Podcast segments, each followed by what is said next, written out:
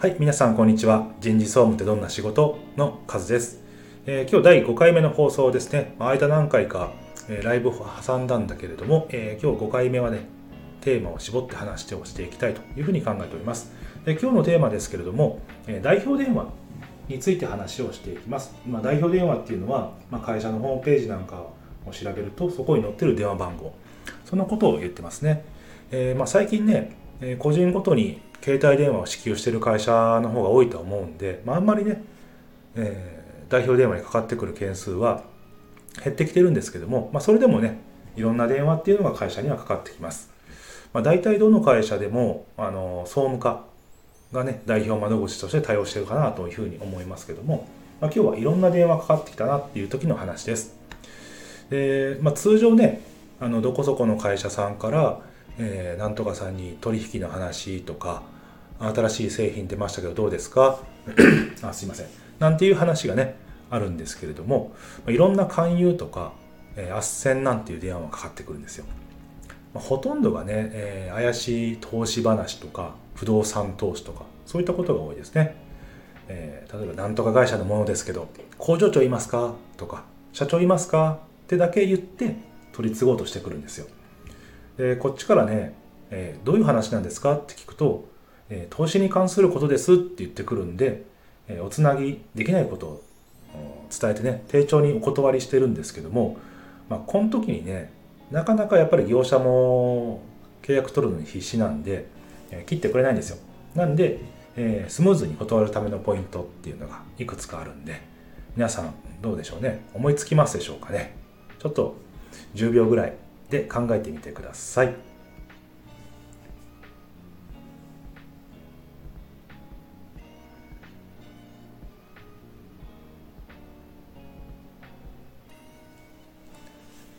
はい、どうでしょう？皆さん思いつきましたでしょうか、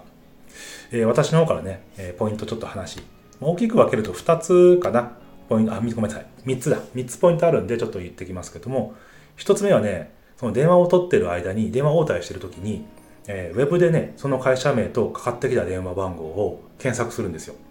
そうすると、今ね、すごい便利な世の中で、えー、電話番号、スペース、迷惑電話とかで検索すると、簡単にね、口コミが拾えてくるんですよ。えー、この会社のなんとかっていう担当からな、え、こういう売り込みがあったとか、連絡があってもあ、話があっても全然切ってくれないとか、断っても全然ダメだとか、まあ、そんな話がね結構拾えてくるんでまずそこをねその会社名とかそれから電話番号この検索をするといいんじゃないかなというふうに思います。それで、えー、迷惑電話っていうのがはっきりわかるかなというふうに思いますね。はい。で2つ目、えーまあ、工場長いますかとか社長いますかって言われた時にすいません今席を外してるんですよとか今ちょっと忙しくて会議に出てて外出してて変われないんですよって言っちゃダメなんですよ。でこれなんでっていうとあの上げ足取られるんですよね。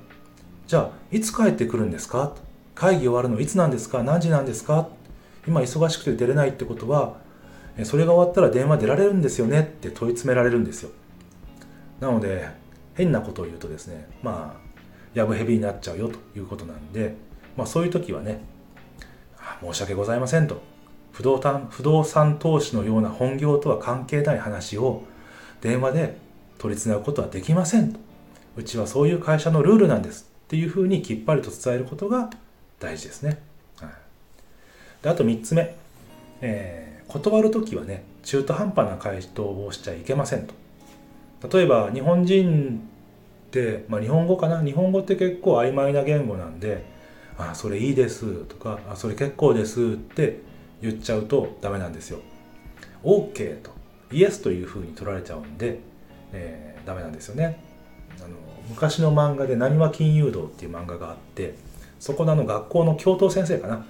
その教頭先生もこの手口でね先物取引にはまって人生棒に振っちゃったなんて話がありましたんでそこやっちゃ絶対ダメですよということですね。はい、で不動産投資とかは、えー、こんな感じで撃退できるんですよね。で私はですね、まあ、意地が悪いというかあれなんでまあ、こんな電話結構楽しくなってからかって遊んじゃう部分もあるんでいけないかなとは思うんですけどもまああのね何かされちゃうかもとかあのずっと電話来るかも何回もかかってくるかもなんていうふうに思っちゃうかもしれませんけど、まあ、こういうね不動産投資をやってる人たちっていうのはあの本当にノルマに追われてるんで、まあ、そんなことしてる暇ってないんですよ。何回も電話かけたりとかしつこくやってきたりっていうふうにはないんであの安心してねから買ってあげてもらっても大丈夫だと思いますよ。あの受話器放置してもいいですし、えー、ちょっと乗りかけて電話切るとか、まあ、他の投資案件と比較して紹介されたものはね、えー、劣っているなんていうことを教えてあげたりなんていうことを言ってね、えー、叩きのめしてあげてくれると、えー、こっちもちょっと仕事忙しい時にスカッとするかなというふうに思います。で逆にね代表電話にかかってきてからかっちゃいけない案件っていうのがあるんですよ、まあ、その代表格が借金関係ですね。ここね本当にからかっちゃダメですよ。本当断るんだったらビシッと断っちゃってください。で特にねグレーゾーンな金融屋とか闇金の人たちっていうのとかあとね最近いろいろ調べて分かったんですけどあのソフト闇金っていうのがねこの数年登場してるみたいですね。もうホームページで、えー、あるんですよ。ソフト闇金のホームページが。だから Google でねソフト闇金って調べるといっぱい出てきますよ。でキャッチコピーを見てみると、えー、当社は顧客に寄り添った安心安全なソフト闇金です。っていうねもう何何なのその言葉っていうパワーワードがねいっぱい出てきますんでそのホームページ見るだけでも面白いですよ。でねこんな金融屋さんからの電話って大体ねこんな感じなんですよ、えー、ちょっとね一人芝居しますよ。はいお電話ありがとうございます。カズです。あ田中だけど佐藤さんいる？佐藤ですか？どういったご用件でしょうか？あ個人的な要件なんだけど。あの個人的な要件だったらおつなぎできませんけれども。えじゃあ会社にいるってことだよね。あいえいえ。在籍確認してみないと分かりませんよ。じゃあしてよあのどういったご用件か教えていただかないことにはちょっと。ああじゃあどうすりゃいいんだよ。あの個人的な要件でしたら直接本人へご連絡ください。申し訳ございません。もう取り次ぎできませんのでここで切らせていただきます。なんていうふうに、えー、断るんですけど、まあ、本当はねもうちょっと吸ったもんだしてますけどもおおむねこんな感じで断ってます。で最初のうちにねそのうちの従業員が借金滞納しててかかってくる時はまあ可愛い電話がかかってくるんですね。こんな感じで。でこれがね本当に借金を相当滞納し始めたりしてってると業者の嫌がらせってどんどんすごくなってきます。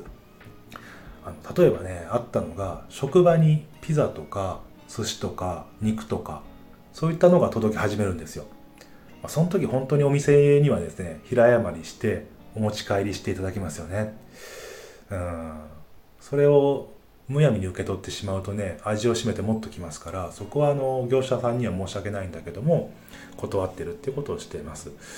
であのこの従業員ね、まあ、原因作った子はねあのいろいろあって残念ながらね解雇しちゃったんですけども、まあ、それはねまた別の話でしたいなというふうに思っております。本当にこの話するとね時間が全然足りないんですよ。多分10分20分喋ってられるぐらい、えー、一人でね